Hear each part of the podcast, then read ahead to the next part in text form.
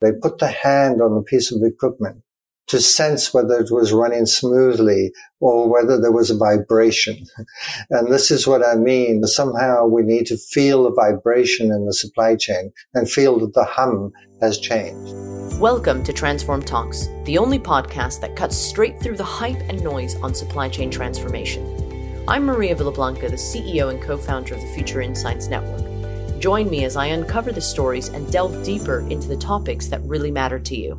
This is episode number 146 with Trevor Miles.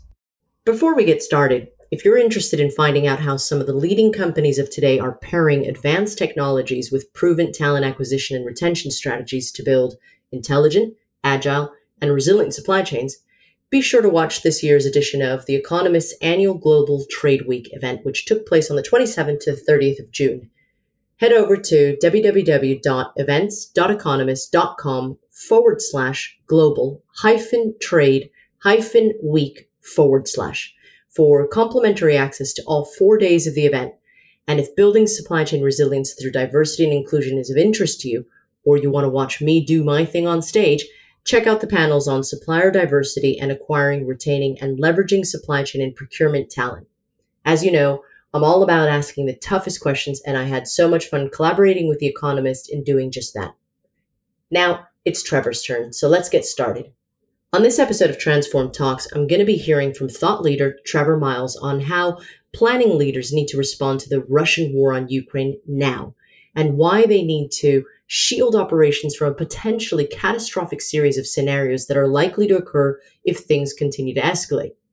Trevor last joined me on Transform Talks about 18 months ago, a time where most global companies were transitioning from a constant state of firefighting to somewhat new normal conditions. And while the pandemic hampered both demand and supply planning efforts, companies became largely fixated on building robust demand planning capabilities to sense demand fluctuations sooner. But the predicament we're in now commands greater attention on supply planning capabilities. In this episode, Trevor tells me why he thinks the Russian war on Ukraine could spark the next biggest transformation in planning, one that could substantially transform the way planners make decisions in extremely volatile and disruptive environments. Trevor will be drawing on his 25 year experience of working for some of the most cutting edge planning solutions providers to justify why more and more companies are exploring this new approach to planning and why jumping on this new wave of transformation now could help protect your operations from even the most catastrophic events. So let's dive right in. Hey, Trevor, welcome to Transform Talks and thank you for being here. Thank you very much, Maria, for having me on. So, why don't you introduce yourself a little bit to our audience who may not know who you are? Tell us a little bit about who you are and where you've been and where you're now. Yeah, so I've been in the software supply chain space for 30 plus years. I was a management consultant for some time, and then somebody worked for me went and joined this little startup called i2 Technologies. And I went and joined i2 in 94. This was a big shift from telling people what they should be doing to actually helping people build software that actually made a difference. But then it was i2 and then uh, Kinaxis, SAP, also Celonis, and some time with Blue Crux in, in Belgium. So a lot of the time spent on helping people understand how supply chain software can help them actually make better decisions. Brilliant. So principally in that space. Well, you know, you and I, the last time we had you on the show was January, if I remember correctly. So a lot certainly has changed since January of last year, not January this year. So January 2021, just to make that clear. So uh, in your mind, I mean, I'm, I'm asking a really obvious question, but what do you think has changed or how has the industry changed in the past year, in, in your opinion? From a practitioner perspective, they've become much more aware of the need for visibility. And by visibility, I also mean early warning the need to be able to have the fingers out there, the spidery senses, understanding what's changing, and then being able to translate that into a message that says, well, what's the impact going to be? Now, we've talked about this capability for many, many years. Let's face it, reasonably speaking, we've been operating in a fairly stable environment for a number of years. But now with COVID to start with and then the war in Ukraine, we must certainly seen big, big shocks and people don't really know the full extent of their dependencies through the supply chains. Some people, obviously, they know who the tier one suppliers are. Procurement can tell them that, but they don't know where the tier two suppliers buy from or how they ship materials or whether the content of those materials, you know, are they conflict minerals or they come in from conflict areas. So all of that has really exacerbated a problem that we knew was there, but the urgency wasn't quite there at the time. But now these two huge shocks have made people much more aware of it. I'd say the difference between COVID and the war in Ukraine is that COVID, a lot of it was actually about demand. We saw the huge spike initially with people going out buying toilet papers, etc. But it persisted principally on the demand side for companies that were trying to supply because now people were buying from home or through changing behaviors, Amazon, Change- as opposed to changing behavior, changing assortments. All of this type of stuff was having a big change on the demand side. I'm going to say that the war in Ukraine is going to have a big uh, impact on the supply side.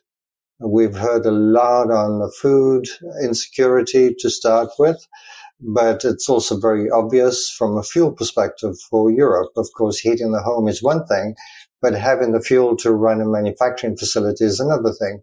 And a smelter is even another thing because now, you know, uh, the iron ore, etc., uh, making it into steel is of course a key component that goes into lots of manufacturing. And then we go even to neon gas, which I believe Russia supplies about 50% or the combination of Ukraine and Russia, 50% of the world's supply that goes into manufacturing chips.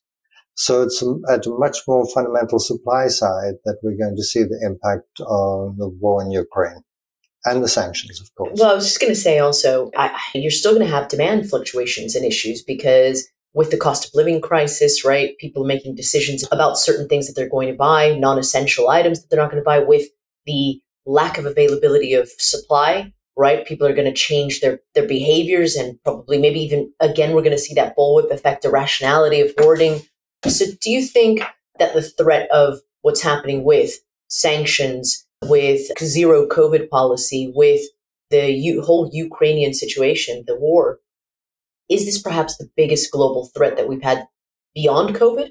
Well, yes. I mean, in a discussion with some friends, my opinion is World War III has started. I agree with you. It hasn't fully reached its true ramifications from bombings, etc., is, I think, still going to escalate. At the risk of getting a little too political on this, uh, but we just see some actors, Vladimir Putin isn't going to be able to accept no. the result of a war be available. He's backed He's, himself into a corner, which is very scary. Exactly. So I do think we have not seen the worst of it yet. It is going to get worse. And of course, unfortunately, it is the ones with least who are going to feel the impact first and who are going to feel impact most. So food security is indeed a huge problem or insecurity for the world. But from a supply chain perspective, which is the focus of where we are, it's a fairly small part of supply chain. And food insecurity is impacted by the fact that people can't get fuel to run a truck uh, let alone the fact that not being able to ship the grain is one thing, but if you can't get fuel to move that material, that's another thing. If you can't get the spare parts to repair the vehicles, that's another thing. So I think we're going to see still a compounding effect of the war in Ukraine.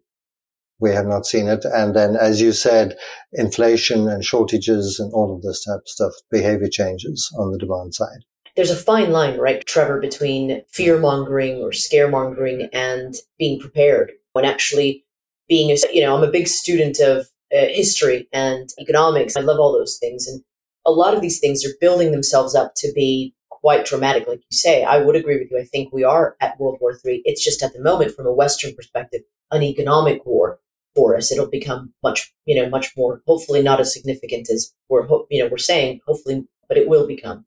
So let's talk practical stuff.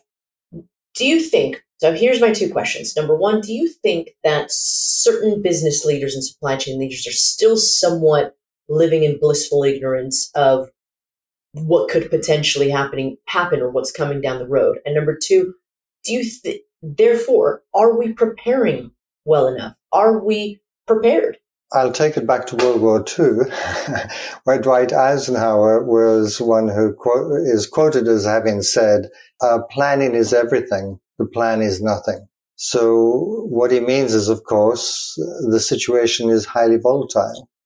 And what you've got to do is a lot of scenario planning to prepare yourself for, first of all, understanding where the con- true constraints are but secondarily being able to be flexible, resilient, and understanding, well, what's the, third option? Okay, we looked at uh, two options, but now you see suddenly things are slightly different. So what's the third option that's available to us? So certainly this ability to run scenario planning is really important. But as importantly, I think there's a tendency to overreact, which you have mentioned more from an emotional perspective, but I think also from a practical perspective.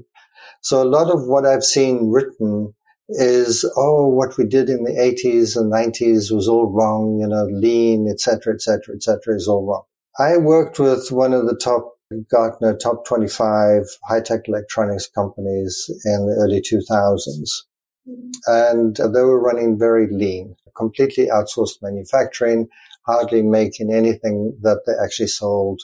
So they're very dependent on a number of suppliers for them and extremely lean.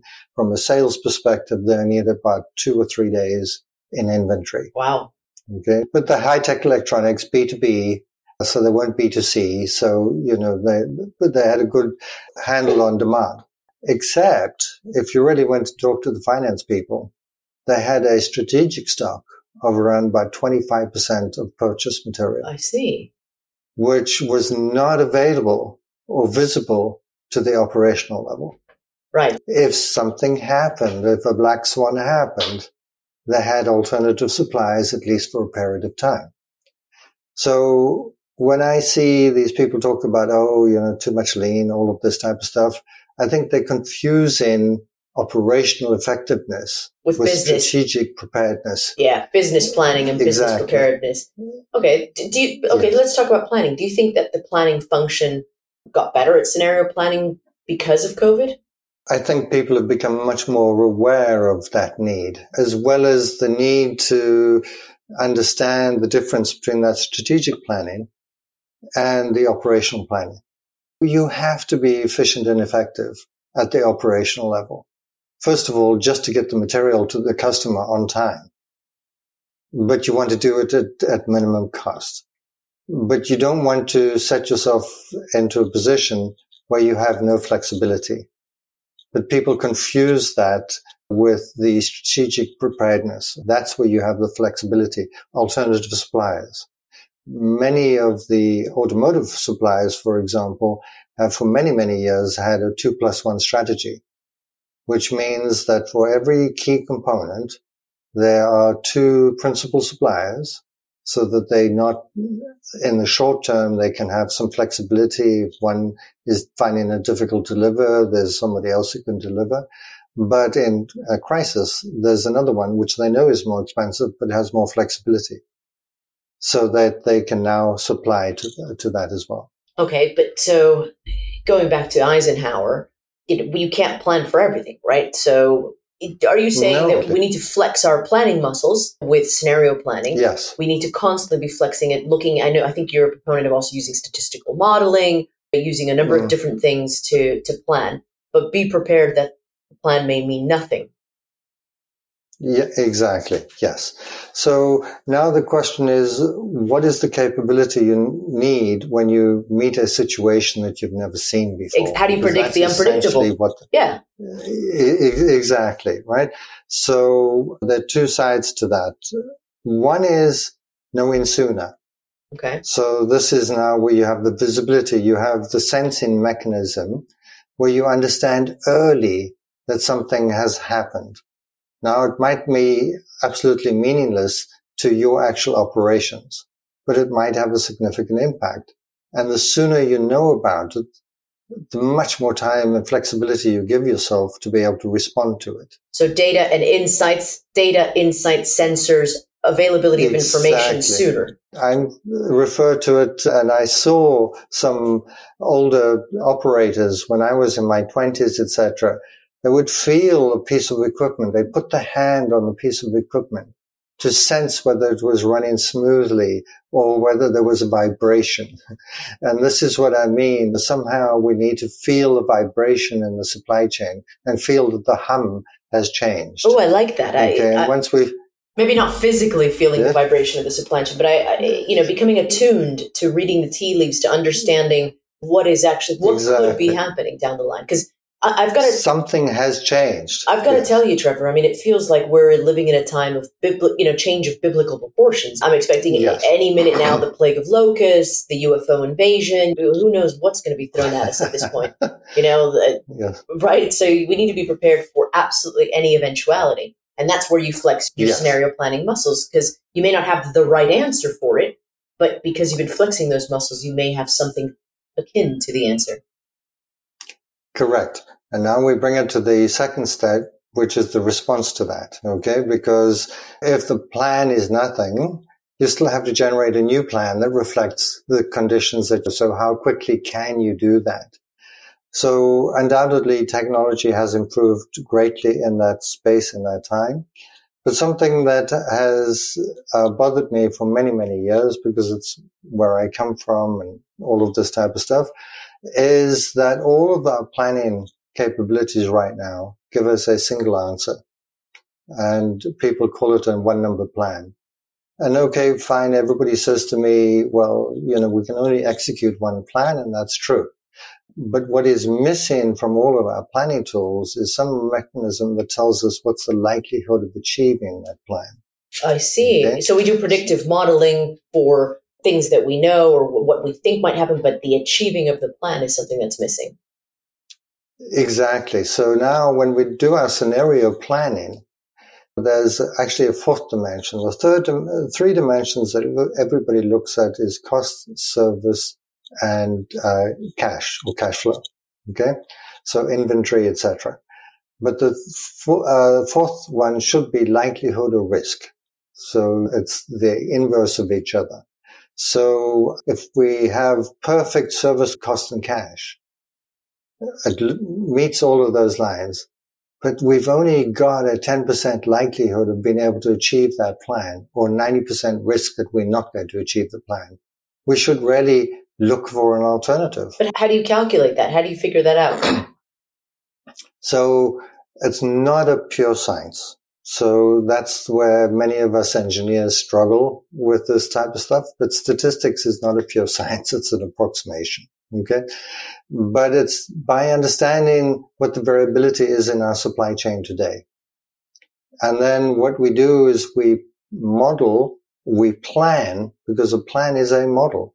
We plan with that variability. Now, people have been doing this more and more on the demand side because everybody understands demand variability. But the reality is our supply is also variable. And of course, now we get into the black swans, but I'm talking even operationally. Our supply is, is variable. Machines don't run at the same speed. Uh, transportation routes from A to B take longer or shorter. Uh, so there's always variability. And of course, we put buffers in place to try and smooth out that variability, but they don't always work. But the key point is when you add up all of this variability, at the end, what you do is you get a, an estimation of the likelihood that you're going to achieve your plan. Because if you take the easy thing to think about it is if you're driving from A to B and you've got to take in London, you've got to take uh, three tubes and you can work out pretty quickly that if you add the likelihood of one tube arriving at the station just as you get off the other tube, the uh, route is going to take you shorter or longer. So you, this, you can estimate it. So now if you have to be at a meeting, and you know it's a crucial meeting, it's not a coffee date, you leave earlier because you want to be there on the date. So that you Whereas ensure coffee date with a friend. Yes, yeah, so then you ensure the likelihood exactly. of it happening. Exactly. So you're taking into uh, consideration your estimation of the variability of your trip. but we don't do that in planning. That's really interesting. You know, uh, yes. I was say that that is really so interesting. I, I think this has to be the next step. Do you do you think that AI and machine learning plays a part in this? Yes, undoubtedly, we're going to have to use things like Bayesian networks to come up with this type of estimation to give us that understanding. Already, uh, LOP can do things around by telling you where all the variability is and doing some level of estimation then of the plan, of the likelihood that you're going to achieve that plan. But to really step forward, we are going to have to start uh, using AI and neural net type of capabilities to do that estimation. Now, inevitably, the conversation always gears towards technology. And obviously, I'm talking to someone who has worked the, a very long time in technology. Yeah. But I also want to address the elephant in the room, which is the mindset, culture, etc. So, how likely are supply chain leaders, planners, business leaders going to be to try to implement a new way of working to factor in variability into their planning processes? Well, I'd say that the good news is the great resignation. Oh, okay. Uh, good news. This is the first time I've heard of good news and great resignation go together. So tell me more. Yes. we do need a, a mind shift uh, that takes place. I'm in the older male generation. And I see a lot of people in senior leadership roles who are of my generation who've grown up with a deterministic perspective on the world. And the idea that statistics is a core capability is deemed to be fairly foreign. And the idea that AI and ML is an inherent skill. I mean, I love always telling people that I still remember when Excel was listed as a requirement on a job uh, description. It's not very, Whereas, very, you know, we're not talking about a, a, million years ago either. This was, you know, I used to have it on my CV, so. Exactly, right? So, you know, now you wouldn't even think about putting that uh, capability. It's like speaking and writing. Okay. So same thing. I think a lot of these uh, other capabilities, you know, in, inherent knowledge of what AI and ML is able to do and not able to do, as opposed to being a learned skill.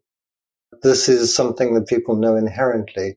I think this is the skill set that we need to start absorbing in our organizations. And invariably that does come from the younger generation. So I think the great resignation is the opportunity for us to step forward and give these younger people an opportunity to, first of all, learn that yes, all decisions have their consequences and all decisions come with risks and you never know everything and before you can make decisions, etc., etc.